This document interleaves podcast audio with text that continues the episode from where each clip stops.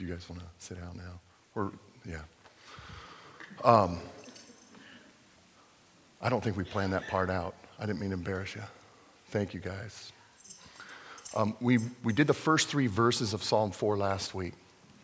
And so we're getting what is essentially the second idea half of Psalm 4. And this is God's word to us this afternoon.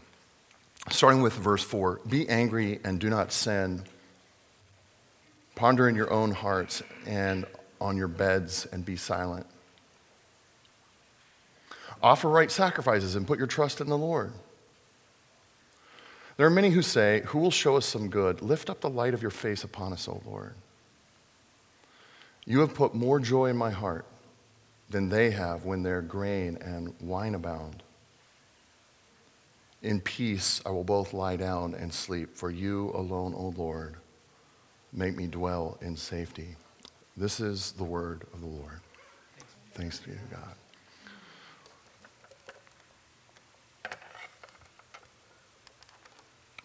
All right. I love C.S. Lewis. You guys know that. I always talk about C.S. Lewis. But he has this, he has this idea when he's talking about friends. And uh, I, I realize that I have a lot of dead friends, which is really weird.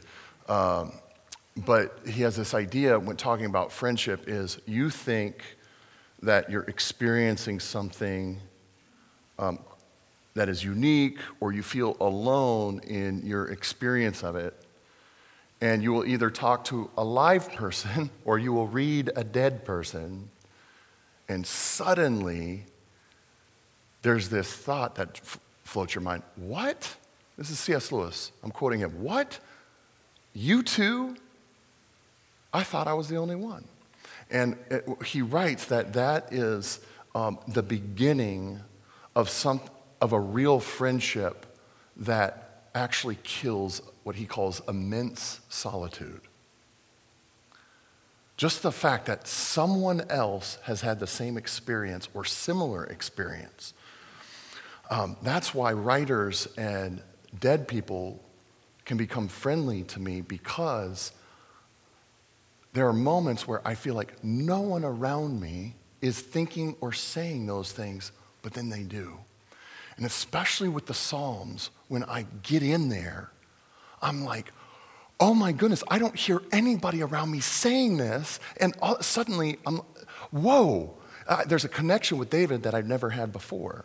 And that's, that's so much true with, um, with Psalm 4. So last week, we realized this is, and it's kind of a great setup. He goes, Look, you can come to God because He makes you fit. He's your righteousness, okay? That's how you can come to Him. And then the other part in verse 3, the other part we know that we can go to God is, it's, he's reassuring us. He says, You're the favorite.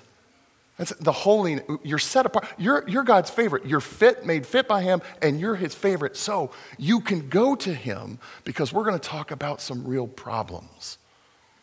And there are six steps. David talks about you having a problem, a trial, a trouble, a, a situation, right? And there are six steps that he has. And what's interesting about these, yes, this is going to be a sermon with six points, but, but I, I, promise you, I promise you, you can time the points and you'll be like, all right, he's moving, he's moving. I think you should start to despair if you're like, whoa, whoa, it's been 20 minutes and he's on point three. Despair then. But like, look, look, I'm going to get through this. Okay, and what's really interesting about these, it's kind of a steps and cycle of you going through a difficulty. What's really interesting is um, there's sort of like a description of, so you can be like, oh, yeah, you get me. But what's really interesting is in these contrasts, it's sort of a diagnostic. You're like, oh, if you're feeling this, then you then there's a problem. Or if you are here, then that's better than if you were. So, what's funny is in all of these steps in Psalm 4, it's going to be a description, it's going to be a diagnostic. But what's really cool is in each of these verses, there's actually a prescription for benefit and hope as well. So, all of these things are used as to describe, to um, uh, diagnose, and to prescribe as well. Okay, so this is the first movement that in the step is that David says that you have got problems because he's got a problem too. Now, This is one is really quick and easy and totally relatable for everybody because what he says is you probably have something to be mad about and angry about. Right? Someone hurt you. Something went wrong in your life. That's a problem. It's the most easily relatable. Um, now, this may sound obvious, but David wants you to know that trial and trouble and problems are more normal than not. Now, Melissa and I have um, lived in um, varying levels of so- socioeconomic wealth and poverty. And, and one thing I've noticed is um, when you are around the poor on a daily or weekly basis, is trouble and trial is not a surprise. They are not overcome by more trouble. They literally say, oh, this is a different type of trouble today. The wealthier you get, trouble comes as a shock. It comes as a surprise. What? This should not be happening to me. And, what I love about the biblical reality of trouble and trial is that it says actually it's very normal because of a thing we call the fall and sin. And trouble will always be there. And so it normalizes the existence before Christ come back, comes back again, the presence of trouble. So here he goes. Problems will hurt you. You will not like them. You will be very mad that you have trial and trouble in your life. And so, so what now? Point two. David says this He sends you to bed. He sends you to bed. He sends himself and us to a place where we should be getting rest, but we won't get rest there. He sends you to a place that is a normal place of retreat, rest, recharge, isolation, withdrawal from the regular world and he thinks something. He thinks it's better to be there in restlessness than to lash out at somebody. Verse 4, check it out, check it out. This is good. That's why he says, okay, you've got problems, you're mad, be angry, and don't sin.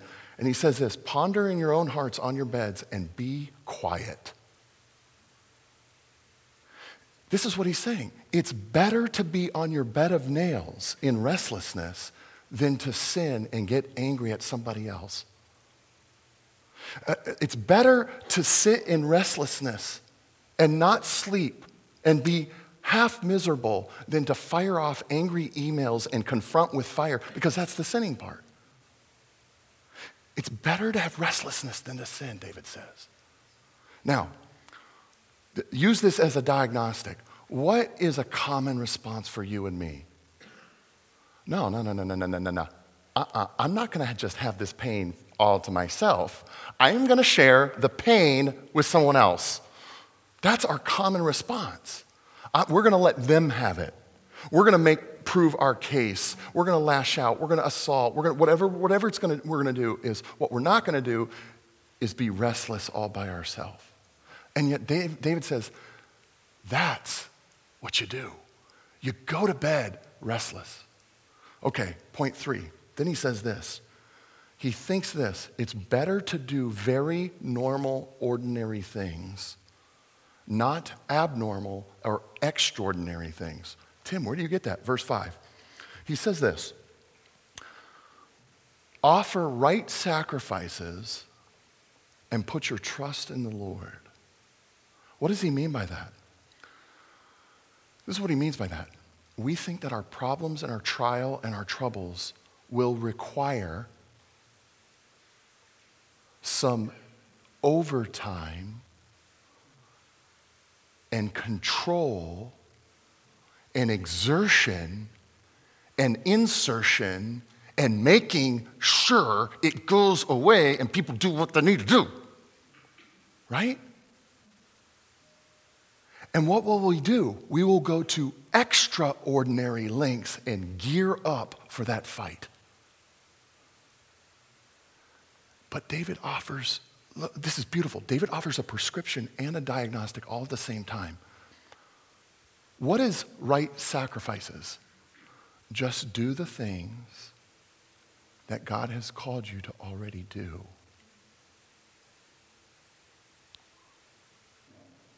Just offer up the things that He's already said to offer back to Him.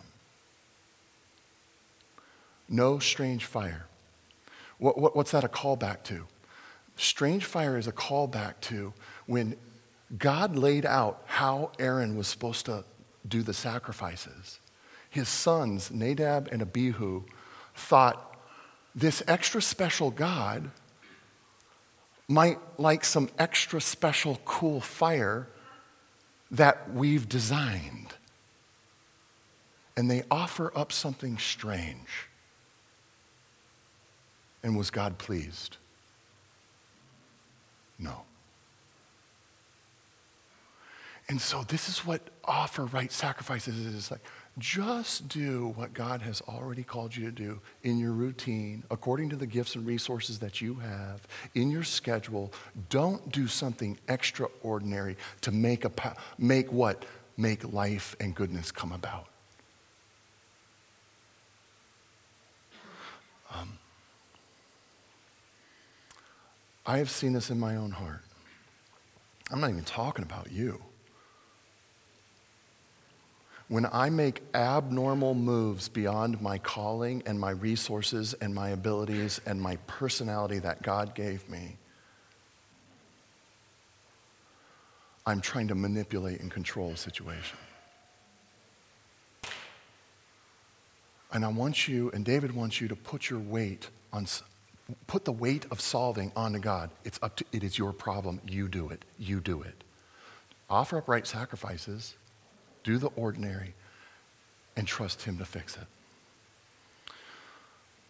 So here's a small diagnostic for you. It's a question Am I doing things that I don't normally do? That should be a red flag for you. That should be a red flag for you. Step four David highlights something that is predictable religiosity, and I mean religiosity in its worst possible way. He says, he points this out. He points out a fake, silly, predominant religious sentiment that he's come across. He's like a theologian. Verse 6, what is it? There are many who say, Who will show us some good? Lift up the light of your face upon us, Lord. Now, you're like, whoa, that sounded actually kind of decent theology. I don't know what's wrong there. It's all kinds of wrong. It is the immature or the spiritually clueless that say this. Why? Because they equate God's light and God's pleasure, pleasure with what? They equate it with positive things that I think should happen, happen. God is loving us and is lighted on us when positive things that I like are happening. And David says it's nonsense. But he says, yep, that's how many people will view it. Yep, yep. They put parameters on the goodness of God. He must act this way before I call him good. Is this you or me? Think, just ask yourself. Because David then points out in the next in the next little section, he points out something to contrast that. God must love me if all my positive things happen to me that I think that I want. That's how his light is shining. But David has experienced something sweeter and deeper and better, and it's here. This is step five. When sadness is better than money and a buzz, Check this out. This is in verse 7. You have put more joy in my heart than they have when their grain and wine abound. Pay attention here. Uh, we have to hear this because we are grain abounding, wine abounding people. That's why we got to hear it. I would be a horrible pastor if I didn't lay this on you.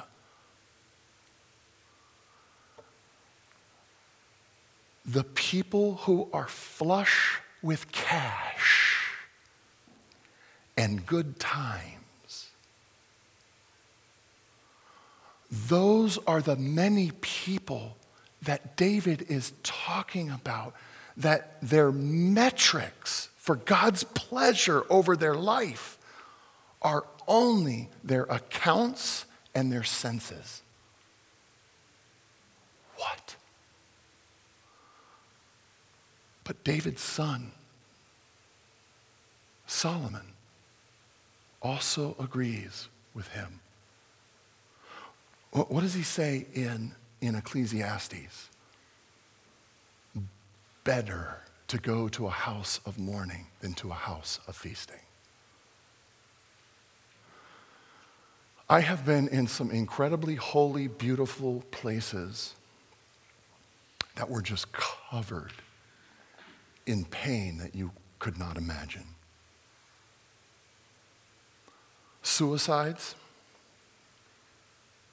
teen death by seizure in front of me, automobile crash, dead, teenager, no more.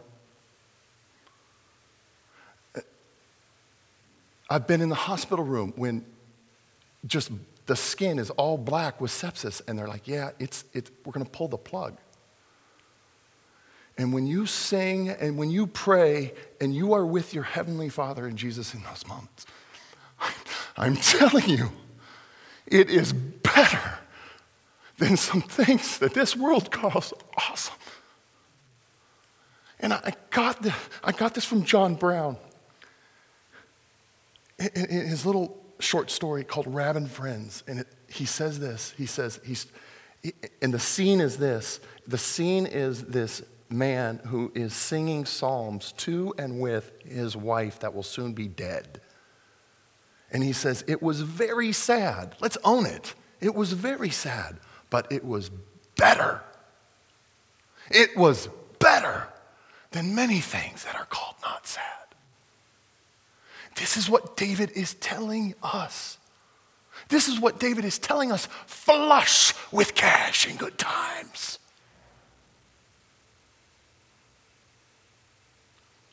But how do you know, Pastor Tim? How, how do you know?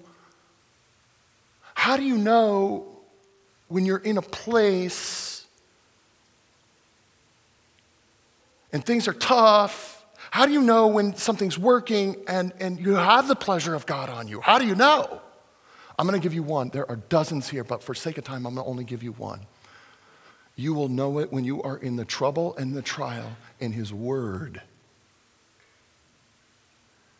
is sweet to eat. Because in times of trouble and trial, sometimes His Word is the only thing that you have for the day and the next day. And when it's sweet to your soul, you'll say, Oh, oh, oh, the pleasure of God is on me. Step six in this cycle of trial and trouble, something happens at the end of this cycle and it's a benefit at the end of this cycle. It's something beautiful and can be a diagnostic for you, and it can be a benefit and hope. And this is what I mean by that. Um, um, and I want to preface this by saying this. If, if, if you do not identify yourself being able to do step six, I'm, I'm, I'm preamble here, don't freak out in guilt. No, this is part of the process that the Holy Spirit is working in your life, and it's part of the story bringing you to wholeness. So just look at it and say, oh, yeah, that's where I am, and he's going to bring me to a different place. Step six, verse eight. A bed will become a bed again to you.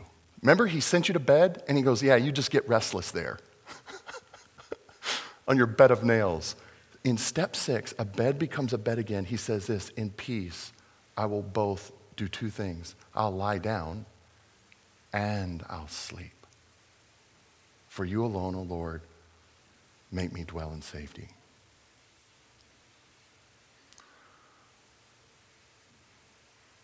David is describing something. When God becomes your only sustenance in, in, in, in the middle of, while the trouble is happening, problem not solved yet, trouble. The bed will become a bed again when He is all of your sustenance. So treat it like a diagnostic, too. Are you restless and you can't sleep? Oh, then, then there's other stuff God's doing before we, the bed becomes a bed again. There's other stuff God is doing. But don't pretend. Don't pretend.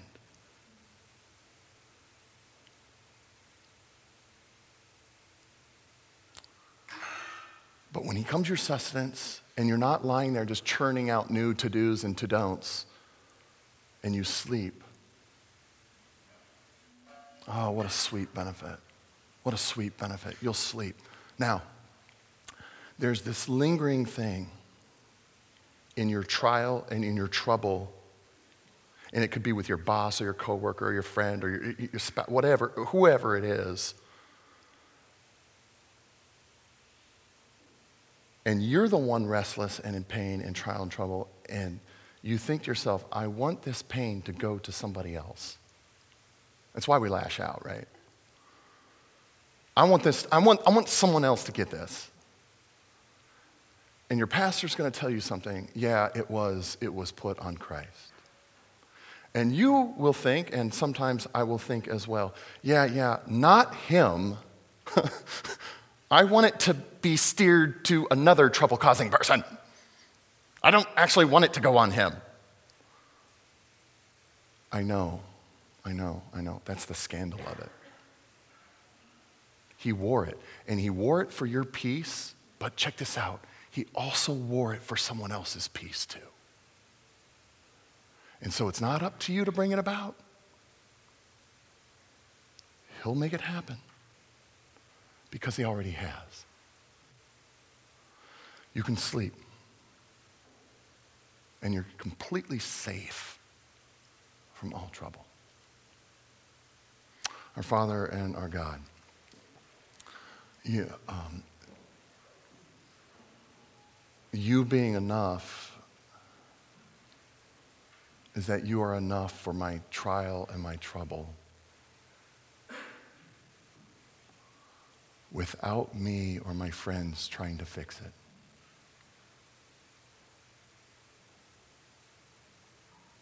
So, in your kindness, would you bring us through these steps? Time and time again to where we do end. We end up sleeping in safety with you. In Jesus' name.